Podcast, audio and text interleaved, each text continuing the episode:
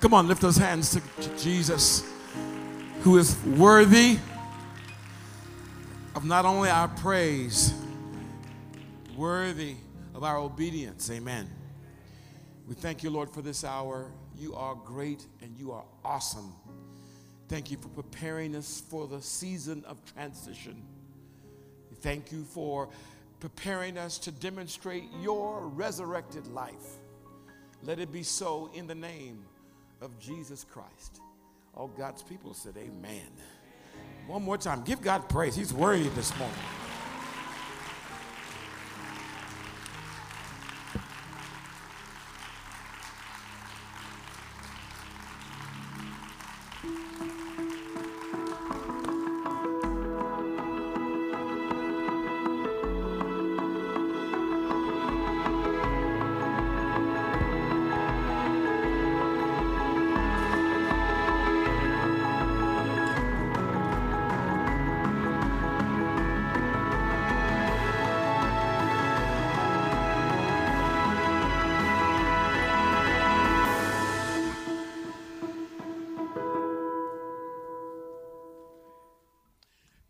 Easter is for everyone.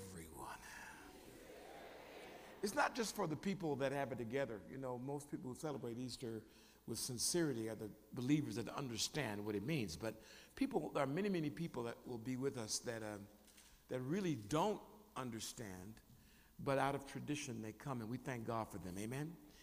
And we are approaching that season right now that Easter is for everyone. I would like you to keep that in mind as you invite people, as you invite your friends and family. And we believe that God will meet us here in a special way this next Sunday. How many of you will say amen to that? Wow, the Lord is so good. I was so glad to have my sweetheart back home. And uh, I, I was particularly proud of Eugene Comer yesterday. It was. It, it really was uh, uh, an awesome display of the, the grace of God. How many of you were here yesterday for that? Uh, thank you for thank you for being obedient and, and supporting um, your brother. Amen. I realized on my way this morning here that one of the things that we that we need to, to emphasize and preach is what it really means to be in relationship in the body of Christ and with one another. I, it's a big topic in the world. Relationship is a huge topic in the world, and I'm preparing. I'm preparing some teaching for you. For those of you that don't do good at relationships, uh, you're gonna get you're gonna get real good if you listen and hear and obey. Amen. I want to tell you a story this morning. There was an there's an there's an old story of. Um, two sh- shoe sales persons. I know about shoes because we just moved, and if you go in my wife's closet, it's, a, it's a, something one, something wonderful. Amen.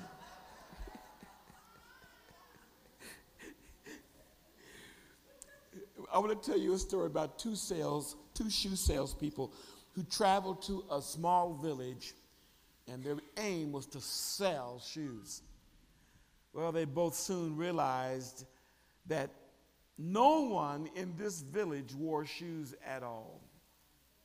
So the first salesman he calls back to his headquarters and says, Man, this is a hopeless situation. Nobody in this town wears shoes. Well, the second salesperson calls back to the headquarters and says, This is an amazing opportunity. Nobody wears shoes.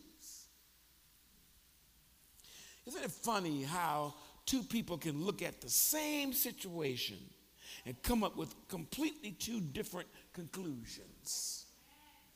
All depends on what eyes they're looking through. The same is true with cats and dogs. I don't know how many of you cat lovers. Have any cat owners? Oh, the Lord bless. We got one or two. Bless you. Amen. Any any dog lovers?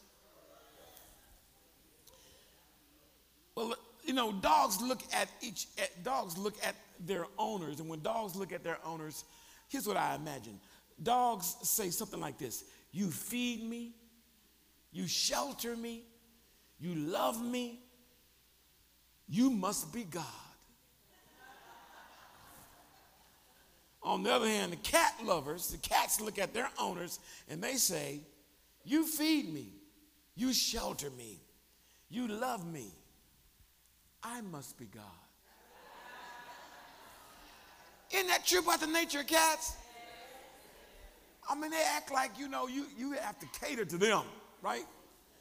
It's amazing. Well, dogs, you know, they, you know, dogs, are, there's a reason why they call them man's best friend.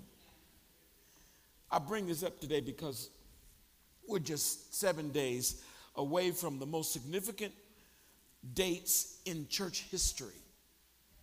Easter Sunday.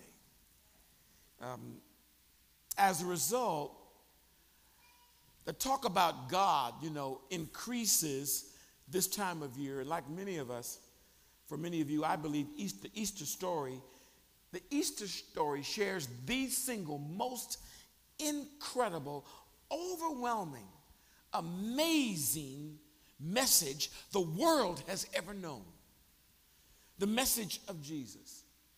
It's not about Easter eggs, amen, but it's about a story that has changed the world and is changing the world. And that's why I want to call this series uh, Easter for everyone because this story impacts every life. Everyone is invited, everyone is welcome.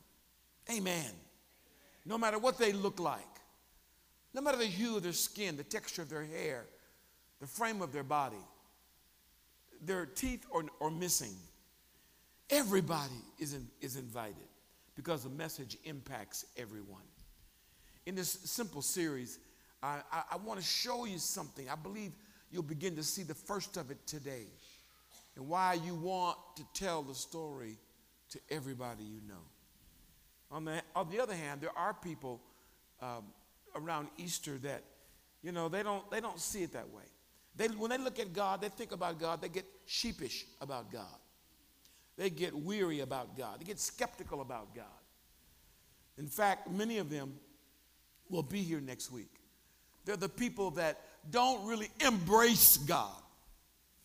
God is a convenient three letter word, OMG. God is uh, something or someone you call on in dire cases. But for the most part, too many people, they really don't see who God is or really understand his message. In fact, many of them that'll be here next week, I, I call them chair Easters. Only come on Christmas and Easter. Uh, they, uh, uh, by tradition, they show up, maybe by peer pressure, they show up and they do their Sunday deal, but that's about as far as it goes. Have you ever asked yourself a question? Why is that? Why, for so many people, when they come around church, and they don't come around much. For many people, I think it comes down to this. You might want to think about this. Why people are sheepish about God. I, I think it's because, number one, they feel that God is disappointed with them. And if there, and, and if there is a God, you know, he must be disappointed with us. Because secretly, people inside, they look at where they are, they look at what they've done. God has given them conscience. They, they think they feel about their actions. They judge themselves. We know our secrets, and we assume that God knows our secrets. We know our sins, and God knows every single one of them since you know he's always watching. I saw a racy advertisement um, that flipped up on Facebook that had a, a, a, Uh, some underwear showing, and written on the underwear it said, God is watching. It's indicative of what people think about their lives and they don't think very well about themselves. And since we all know our sins and We all know our, our difficulties. We feel like God is disappointed. So we stay away. That's why many people who come to church once or twice a year, they only come because they just want to get their simplest, minimal obligation out of the way. It gets worse than that, actually. Not only do people not believe that God is not disappointed with them, they believe that God is going to punish them for their sins. People walk with a sense of uh, an ominous feeling over them, like sooner or later, you know, the hatchet's to fall. God, read, God reads my thoughts, He sees my actions, He knows where I'm coming from, and, and He can't be happy with that. Something about the way God created men and women that gives us the ability to judge our own selves. And for that reason, we think we're going to be punished for our sins, we, um, we stay away. If you have an addiction, mm, let, me, let me put it to you this way. Most people don't understand that God is not going to punish them for their sin. We've heard the opposite all of our life, but I want you to consider this today as we prepare for next Sunday. We aren't punished for our sins, we are punished by our sins. I think for some un- internal reason you understood exactly what I said. The fact that you can understand what I just said proves my point.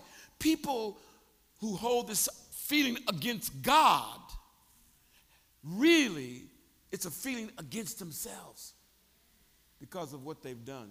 And you know, they don't have a remedy. That's why many people do as many good things as they possibly can, hoping their goods can make up for their bads. Anybody know about that? Before Christ, we were trying to do something good, or maybe we got in, involved with some noble cause, and, and we were running around doing things that, that, you know, we thought were kind and good because inside we were trying to make up for the mess that was on the inside.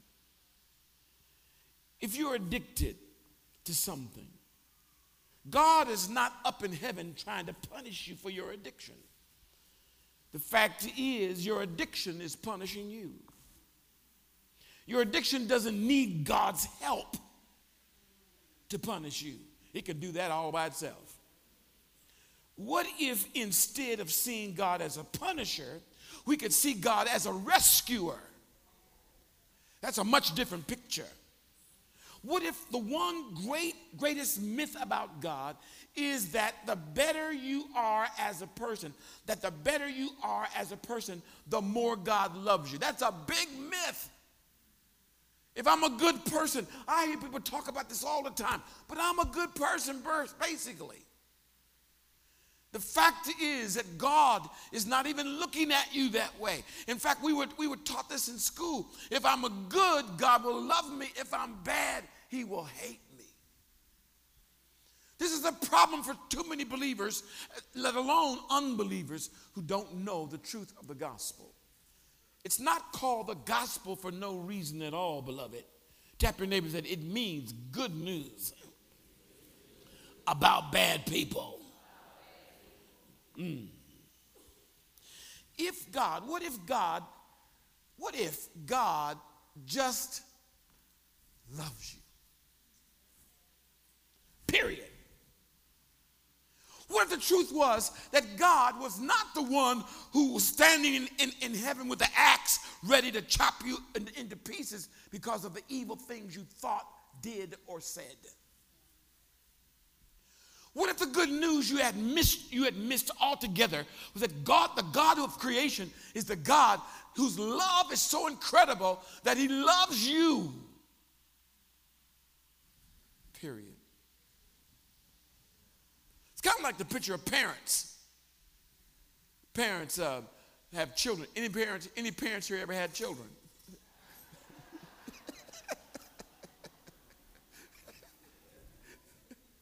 If, you, if you had a child, then you know exactly what I'm saying. Because you, when that child comes here, they can do no wrong until they keep you up 10 nights in a row.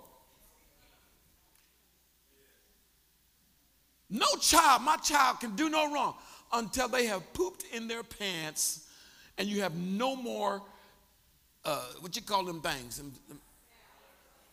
Pamp, you have no more pampers. Or, or you're going out and you, you're dressed to go, and right before you walk out the door, that stuff starts running out the side. Anybody, any parents know what I'm talking about?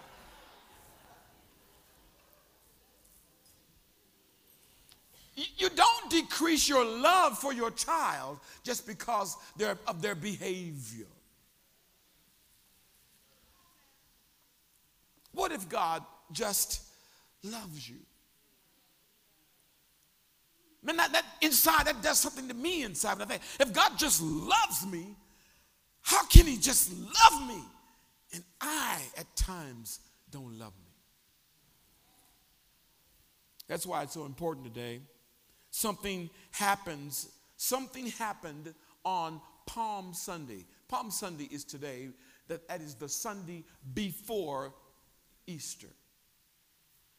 It's the Sunday that Jesus came into town riding humbly on a donkey.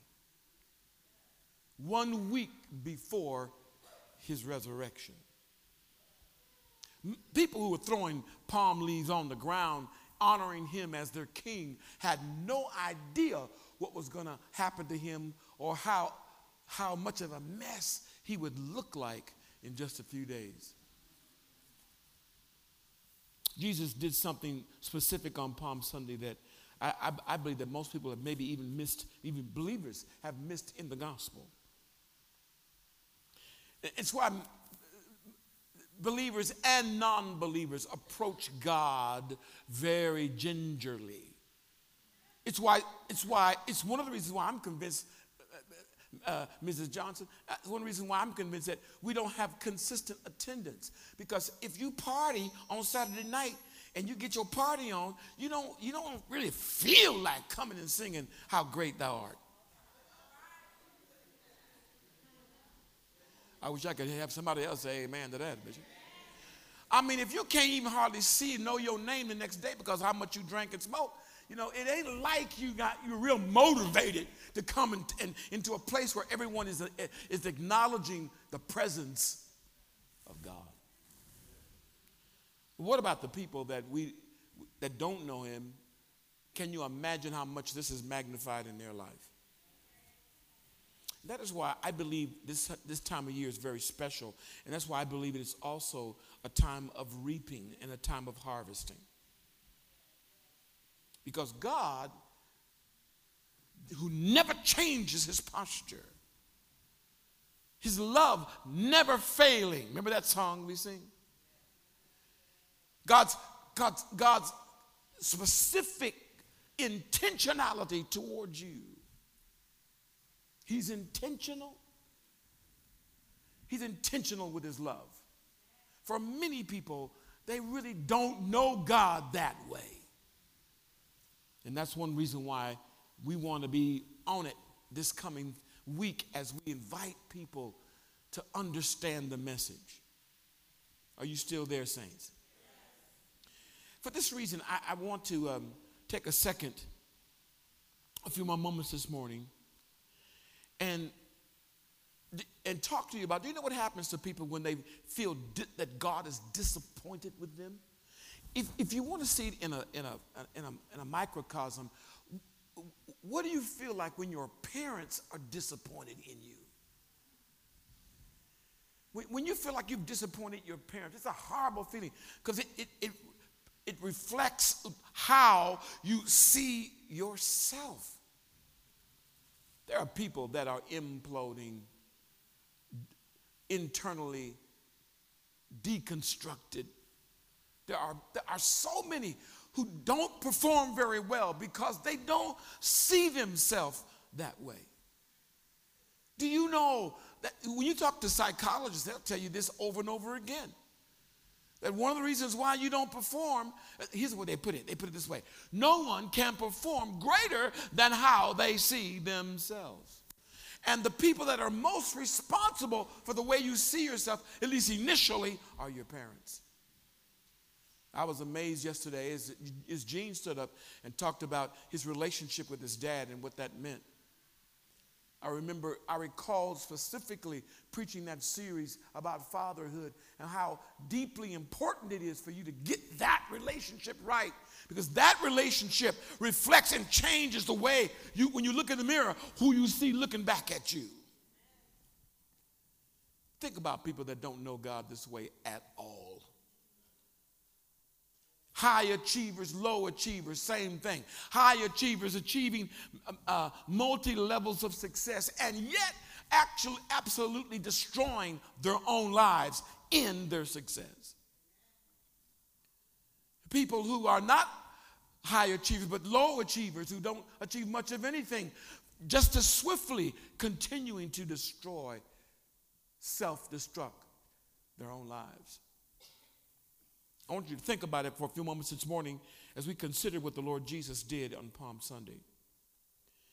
He came into the, into the city riding on a donkey, and he, was a, there was a real purpose for this. God had it something in mind. You should know that when the Lord Jesus came into Jerusalem riding on this donkey, he was fulfilling what 500 years ago the prophets had already prophesied that he would do said, Israel, your king will come riding on a donkey. Now you got to understand that a donkey is not considered royal. Now, a stallion, that's something else. And yes, the Bible does talk about Jesus coming back on a horse. Excuse me. When that picture happens, we got a whole different situation. When he returns in glory and power and might and majesty and authority, when he comes back that way with a sword protruding from him, he's coming back for a whole different purpose. But the first time he comes and appears, he, he comes on a donkey. Come on, really? really? A donkey? You would have to be from the country to understand what I'm talking about when I say a donkey. It looks funny. It sounds funny. It's shaped funny. It is a, a beast of burden. It's a beast that's constructed, God constructed this beast so that it could carry very heavy loads. Horses can carry loads, true, but, but the heavier the load, the shorter the distance. Donkeys this is almost like the more you pile on that, the more he goes. Donkeys do not stride, horses stride. you know. Donkeys, oh no, no, no, no. Donkeys, they don't even take big foot, they below little bitty.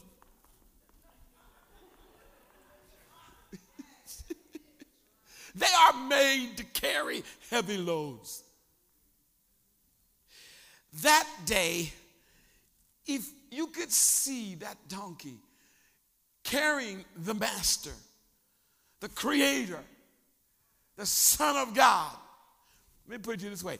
If you could see that donkey carrying God, I can put it another way. If you see that donkey carrying the God who made him, and he's Jesus sitting on the donkey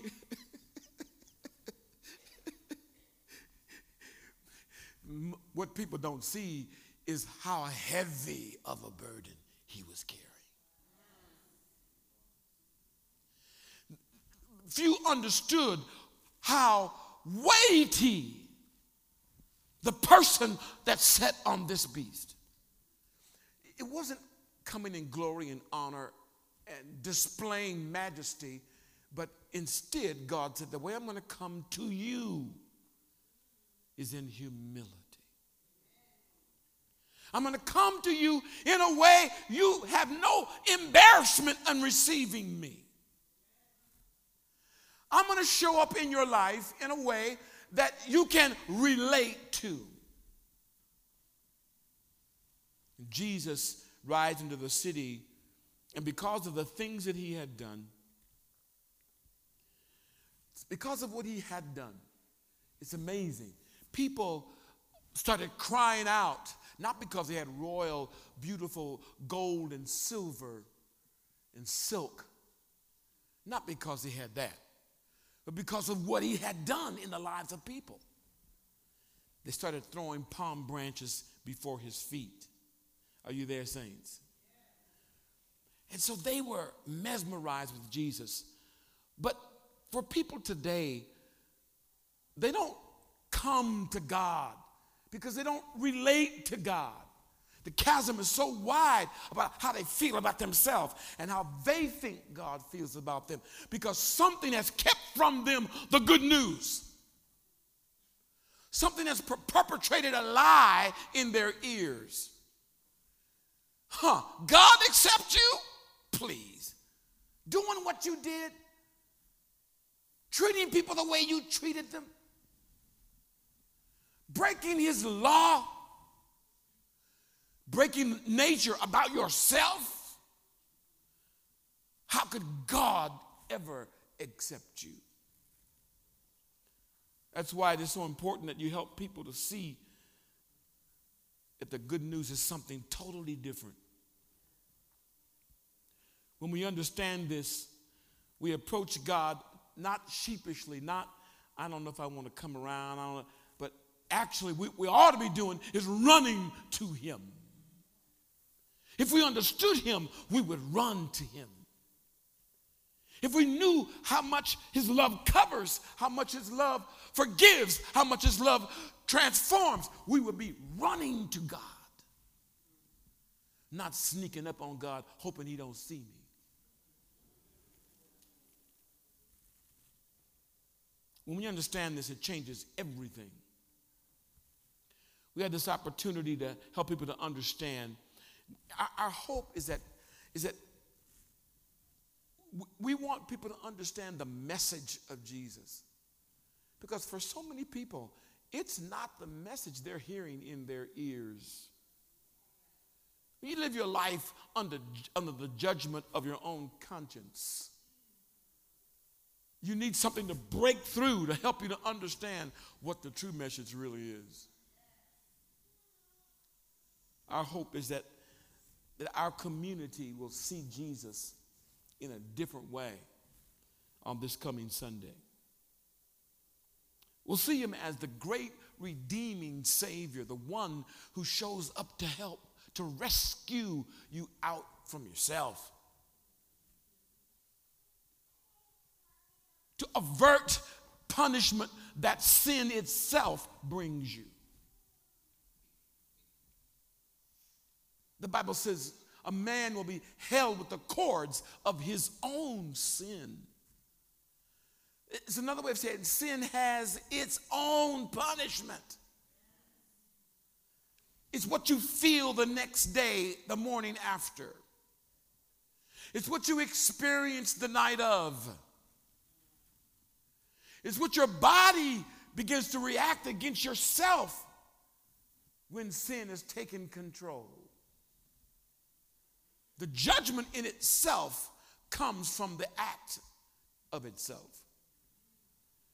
And God is standing there, sovereign, all powerful, but waiting for something from you and from me. Much in the same way that as he rides that donkey into town, as he, as he travels through that city, he was waiting for something from them. Some people who think that Jesus is disappointed with, the, uh, with them stay away for so long that they lose hope in ever, ever thinking that there could be a way out of their problem. So let's read the text. Let me show you something right quick. Put up John 12, 12 through 16.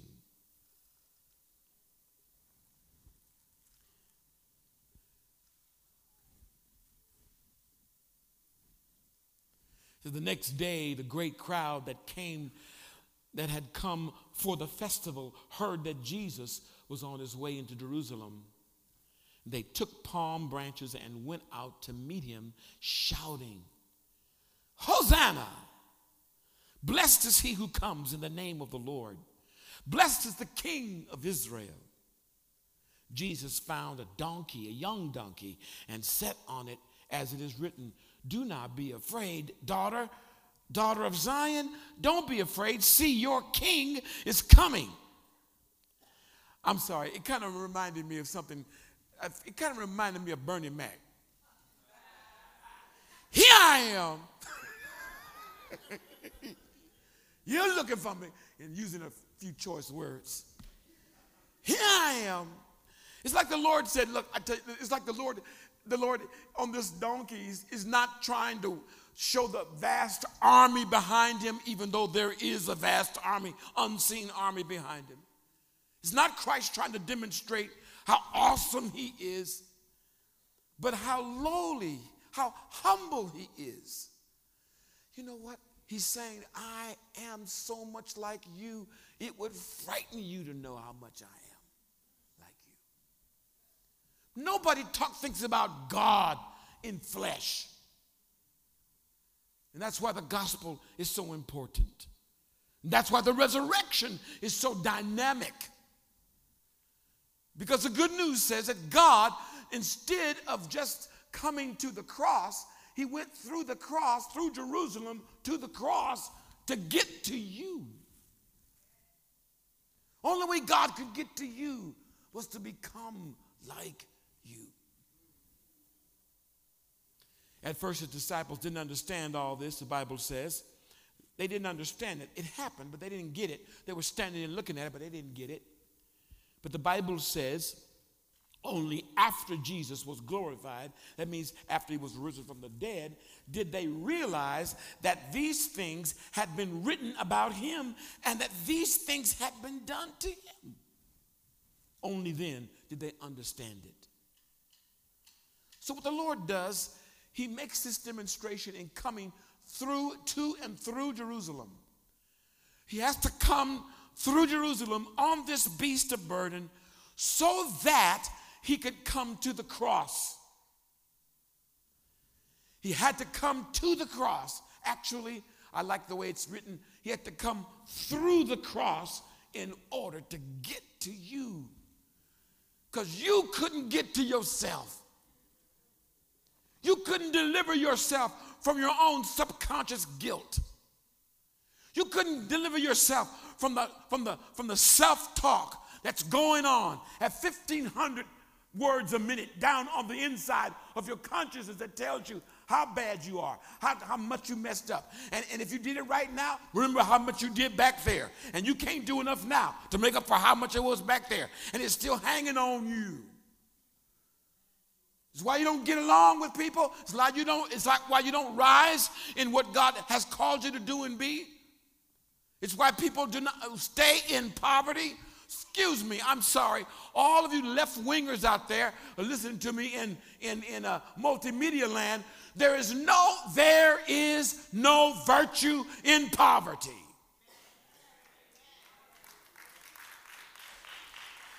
I'm sorry. I got one side over here to understand just what I said. The rest y'all saying, what did he say? What did he say? God does not love you because you're poor. Let me turn around and say, there is no virtue in riches. God does not love you because you're rich. You can be down and out, or you can be up and out. You know what? Out is out.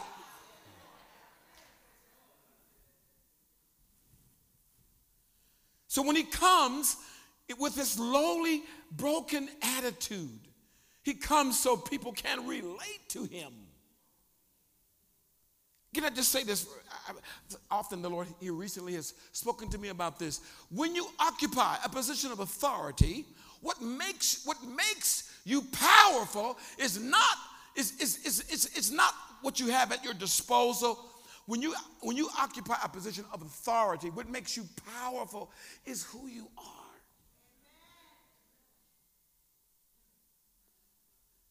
Jesus sacrificing none of his authority comes in complete humility. And I'm sorry, saints, that's just the first of his humiliation. You don't think humiliation, you don't want, you want to see humiliation, then you, you take somebody here publicly and strip them of their outer garments before everyone. It's worse than that. If you want to, if you want to see humility, then beat that person within an inch of their life right there in front of everybody. I'm sorry, saints, it gets worse than that. Put a put a burden on him more than half his body weight and have him weak and bloody carry it through the streets while everyone mocks and spits on him. That's humiliation. But God is doing that because He understands that He's, he's after something, He's coming to something. God went through Jerusalem to the cross so that He could get to you. Tap your neighbor and say, You might be proud, but God is trying to get to you.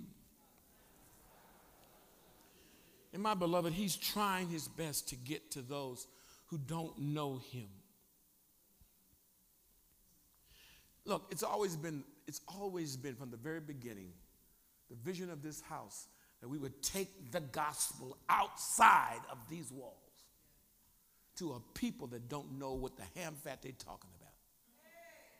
And for the most part, many people who are religious, the religious really don't know what they're talking about. In fact, when you're religious, you substitute that grace and humility that was in Christ for something you can do yourself. So now I'm esteemed because I go to church. Really? Jesus came into Jerusalem, and most of them were churchgoers, and they were all lost. And the ones who were lost the most were the ones who had on the long garments, the priests, the rabbis. Are you there? He said, More condemnations coming on you because you don't even do it and you don't teach anybody else to do it. When Jesus comes, he comes humble because he wants to relate to you. That's why you see him in the street, you see him in people's homes, you see the Lord in the gutter. You see the Lord on the chopping block when, when, when they're going to kill her because, you know, she, they drug her out the bed. They caught her in the act. Y'all hearing me what I'm saying? And they're about to stone her. Where Jesus right there in the midst of it. And when he comes, I want you to remember this today. And by the way, if you still have a tinge of that, God is disappointed with me. May God begin to deliver you. May God free you from your pride. Because it is pride that looks at yourself and judges yourself and trying to make yourself right without the help of God. So, what the Holy Spirit does, He comes and He brings conviction on you in such a way that you can't get away. Conviction captures you and changes you until you can't get away. That's why, you know, when you do wrong, you be tossing and turning. That's why when you don't, when you don't, when you don't meet up to the expectations, you pass sentence on yourself. And unfortunately, other people around you, they themselves are, are suffering from your decision to judge yourself. People are, are, are, are evil and uh, impolite with other people, and they insult other people because they themselves are insulted. That's why Jesus said, No, no, it's not the outward appearance, it's what comes out the heart. And if you keep talking long enough, your heart is going to, re- your mouth is going to reveal what's in your heart. Jesus understands that, so when he comes, he comes lowly. Despi- the Bible says he's despised of men. Our church goal is for people to clearly understand the message of Jesus, to know him as the rescuer, as the savior. Oh man, you have never, you have never, you, you know what it's like to be in, in trouble and you know if something doesn't happen, you're done. My wife was, we were in business and my wife was traveling to pick up our products that we were selling and, and she would travel by herself and her car broke down and she's on the highway and there's no one to help until a truck driver comes and pulls over to help her. And he said, I, she said, I got to get, so, you know, she's trying. And so he takes her, he, she gets in the, she gets in the car with this truck driver. I wanted to shoot her myself.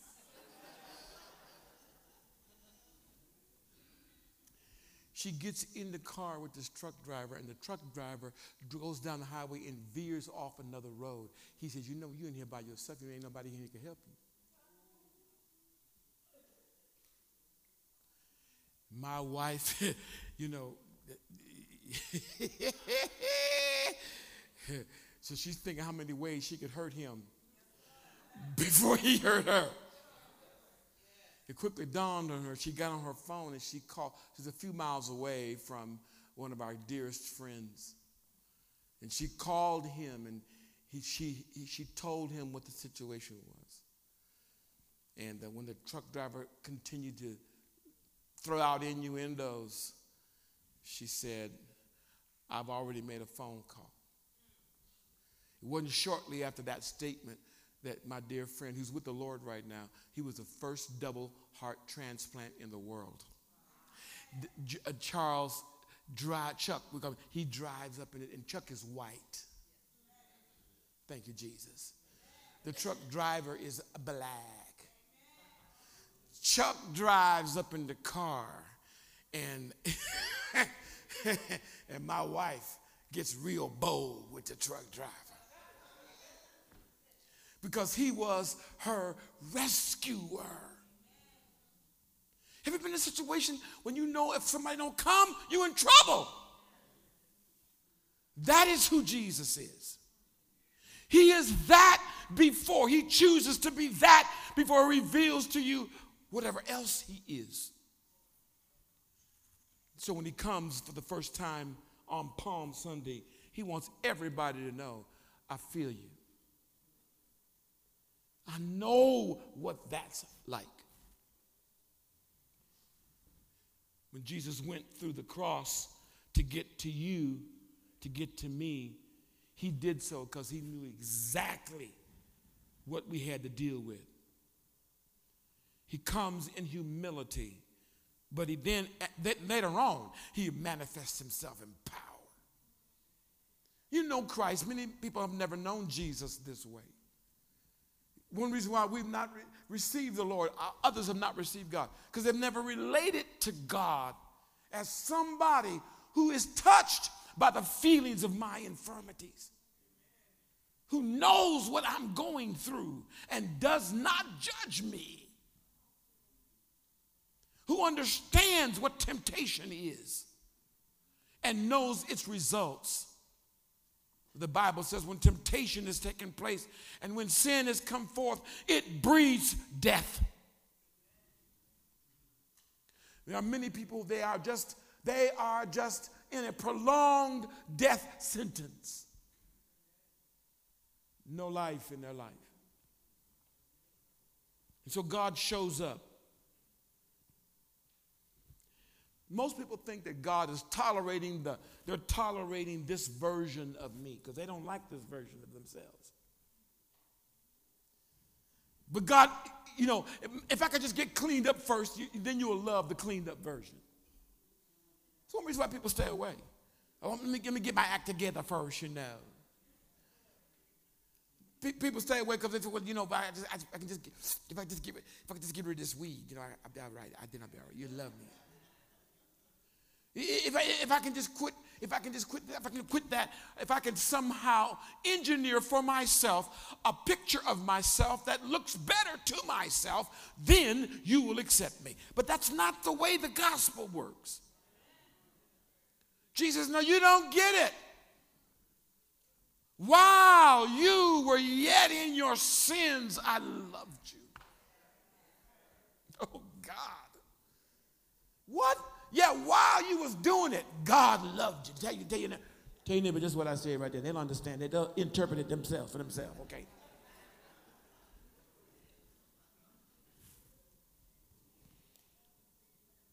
Lift your hands to the Lord right there where you sit. As a sign that says, Lord, I just, I forget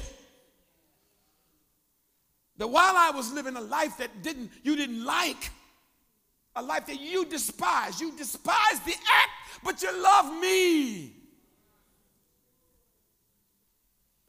This is what many believers don't even get, let alone the unbelievers. If the believers don't get it, my God, what about those who don't believe at all? They've never heard that. That Jesus loves you when you're good and Jesus loves you when you're bad. That he never changes his position towards you. It's just that your, if your sin rules, your sin judges you and your sin punishes you. Jesus, your rescuer, wants to come and give you power over sin. Oh, hallelujah. Not because of something you engineered in yourself, but because of his love for you. It's a, that's a different kind of gospel, baby. In fact, this gospel, you can put your hands down. This gospel was so awesome. I tell you, when the Apostle Paul preached it, the people that heard it were abusing it instead of responding like one might, if you love me that much, empower me to get rid of this. Instead of that, let me do more of what I'm doing because that false definition of grace will cover me, will cover my wrong. So Paul said, What shall we sin that grace may abound? God forbid. How shall we who are dead to sin, come on, talk to me, live in it, come on, talk to me any longer. The Jesus that loves you doesn't change his position toward you. You got to make it, that's what makes it so tough, Tiff. That thing come down to a personal decision of your will about the information you got. Now, God, who is blamed for your sin, is exonerated from your sin, has already taken care of your sin, and taken the punishment for your sin. So now you can step into that and live a life that's pleasing to Him without the bondage and without religion. I wish somebody would clap their hands and praise Him because that's a big mouthful right there. And most people don't get it, let alone the unbelievers. They don't get it.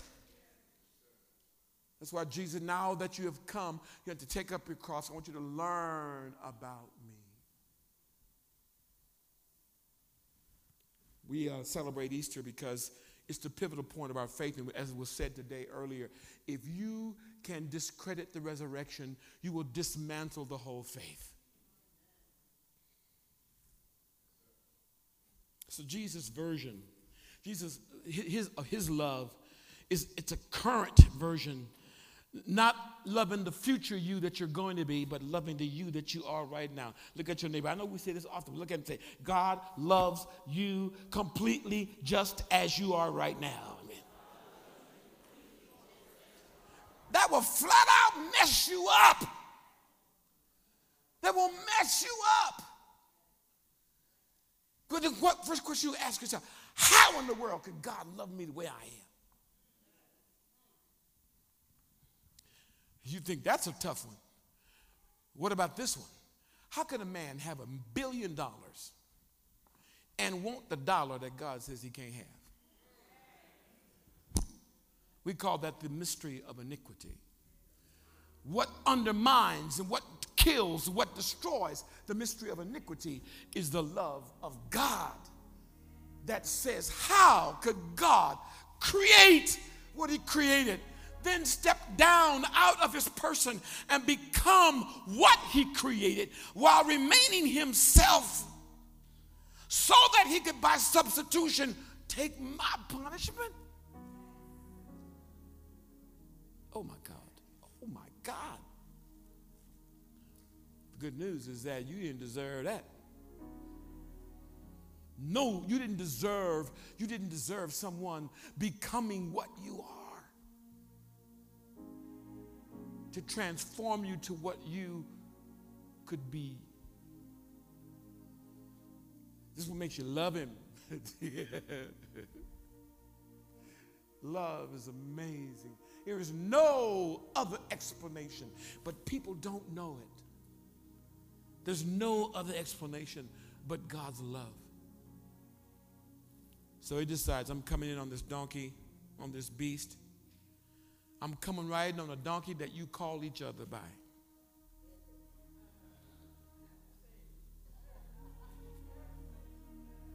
On this stubborn, hmm. One of the characteristics about donkey, this donkey was compliant because Jesus had put his hand on him. Tap in everything. When God puts his hand on you, you won't be a stubborn asset either. Amen. Oh, God, he said it'd be on Facebook next. He draws us, and by his unfailing love, he makes this primary decision. one of the reasons why this church exists is to help people to understand that. You got to be the demonstration of it.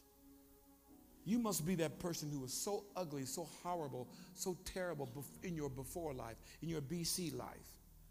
That when you, they encounter you now, remembering what you were is hardly, it's so unbelievable. I can't believe this is you.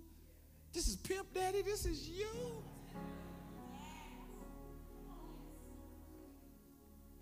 I mean, you, girl,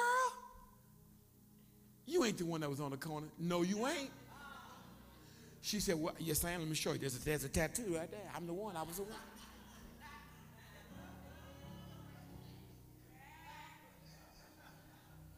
Truth be told, by asking a show of hands, I wouldn't ask you to do that. But a lot of y'all was on the street. And you know what? As long as you don't embrace the humility of Jesus, you'll never get out of that. Though he loves you. But once you embrace his humility, look at your neighbor and say, then you can embrace his holiness. We got to help people become humble before we try to make them holy. We've got to help people to embrace who he is in their lives. I close today, and I want to, to tell you that Easter is for everyone because everyone has had difficulties, problems, and unresolved issues that have been and are destroying their lives. I, I, want you to be the messenger for the antidote to deliver them from the self inflicted punishment that sin brings. And the only antidote is Jesus. There is no antidote. She just came from a country that their religion is so outward, it's all about what you do on the outside and very little to do with what you do on the inside. If you have to add anything else to uh, in your own personal production to your salvation, it's not a salvation from God. It's bondage. That's why Paul had to preach it the way he preached it.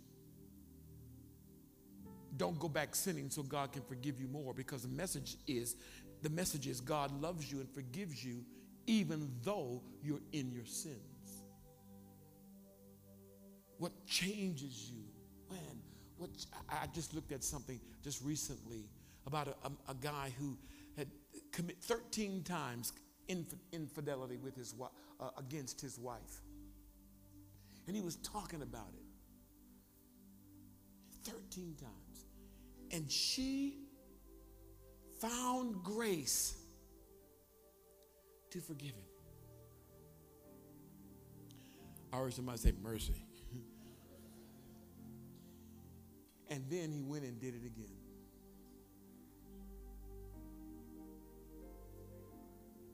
They were separated, went through seasons of separation. Then they went through seasons of counseling and reconciliation. And today, they are back together, happily married today.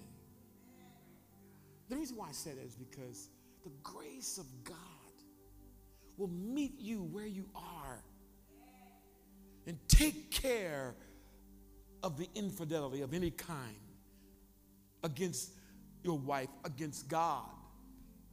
The grace of God has the power to transform any man be in Christ, He will make you a new creature.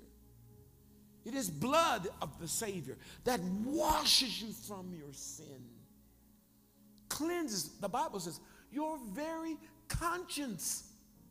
So you don't even think that way anymore. Makes you a completely, man, the world don't know this. And psychologists can't enact what transformation can only do. But look, saints, I want you to track with me. They don't know that. They don't know it. People are afraid to ask people to come to church on, on Sunday, afraid to ask them to be a part of something that is, has to do with Jesus. Don't be afraid. Don't not say anything because they don't know what Jesus has done for them is so big. It extends beyond you and me. Easter, tell your neighbor, Easter is for everybody.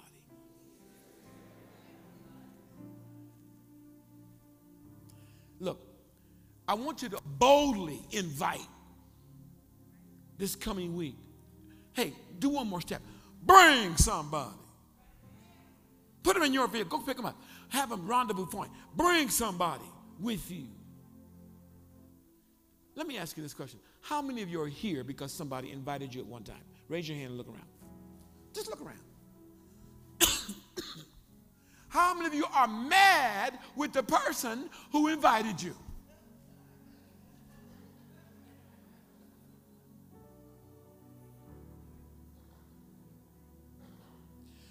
So don't let the enemy punk you and make you think that if I if I invite somebody to dinner, they're gonna think strange of me. No, it's a lie.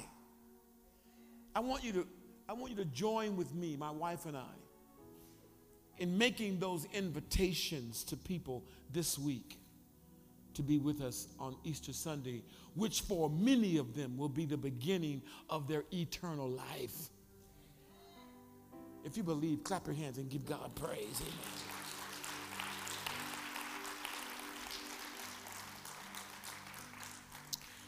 I, I want to stop right here and, and, and I want you to bow your heads and I want to respond to those who that's what that's your lifestyle. You you you you think God's disappointed with you.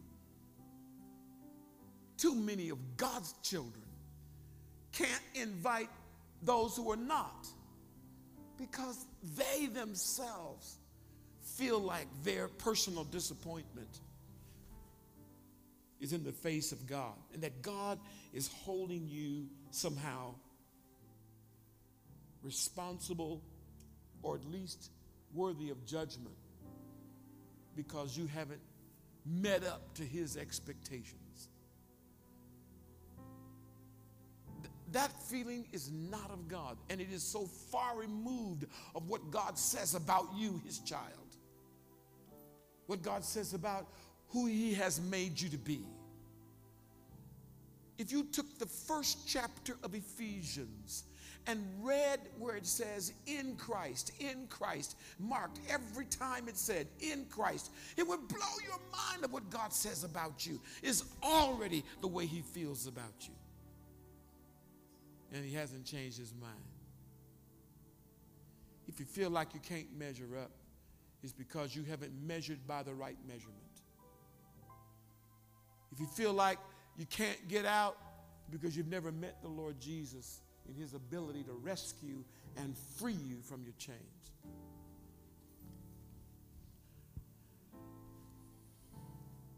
If, if you haven't, if you haven't won the battle of that continual cycle of up and down, up and down, and up and down, is because you have not had that experience of the one who breaks every negative cycle and puts you in his cycle of success.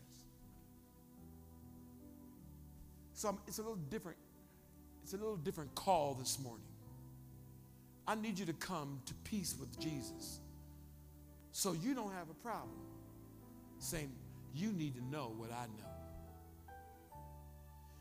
As your heads bowed, Father, I thank you for your, the saints of God. I thank you that even in our sin, you love us. Not only while we were yet sinners, but even the saints, Lord, who stumble, who revert back.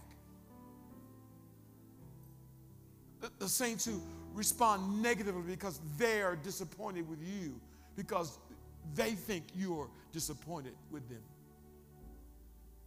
Lord, let that cycle be broken this morning. May they know that the blood of Jesus, that the suffering of Jesus was the full payment, that the propitiation, the full payment of their sins, that they themselves could never pay, no matter what they did. And that their life as a believer is for the rewards to come when the kingdom is fully come. But their life in you is secured by the blood that was shed for them. May transformation begin to work on every person today. For those who have walked through that valley and cloud of disappointment, Lord, would you redeem them today?